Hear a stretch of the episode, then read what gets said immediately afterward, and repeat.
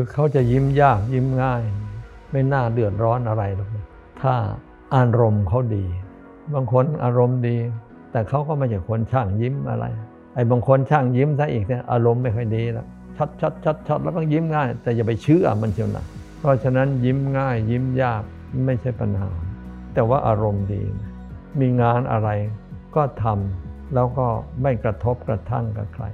ทำดีด้วยทำถูกวิธีด้วย ทำอย่างดีด้วยจะไปเดือดร้อนอะไรถ้าเขาจะไม่ยิ้มกับใคร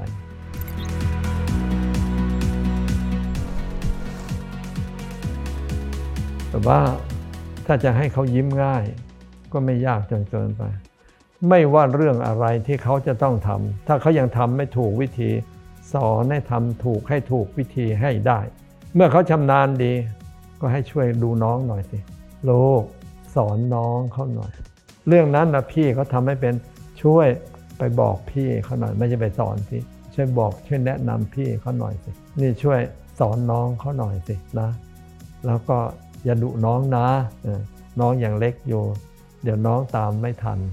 ถึงจะยิ้มยาก แต่เขาได้ฝึกการพูดอย่างมีเหตุมีผลและพูดแบบอารมณ์ดี ไม่ยิ้มก็ไม่กลัว แต่สุดท้ายพี่น้อง อารมณ์ดีกับเขาหมด เขาก็ยิ้มได้ง่ายกว่าเดิมขึ้นมาเอง แค่นี้ก็เหลือเฟือแล้ว โถจะเอาอะไรกันนักกันหนา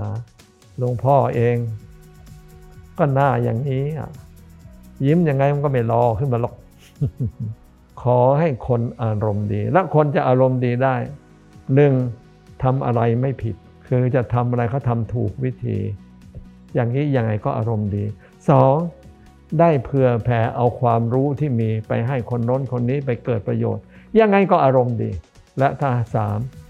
นั่งสมาธิด้วยสวดมนต์ด้วย ยิ่งอารมณ์ดี เขาอารมณ์ดีอย่างนี้แล้ว จะยิ้มไม่ยิ้มก็ช่างปะไร แต่เมื่อประสบความสำเร็จไม่ยิ้มที่หน้าก็ยิ้มในใจอยู่ดี แล้วเราจะไปเดือดร้อนอะไรกับเขา คิดมาก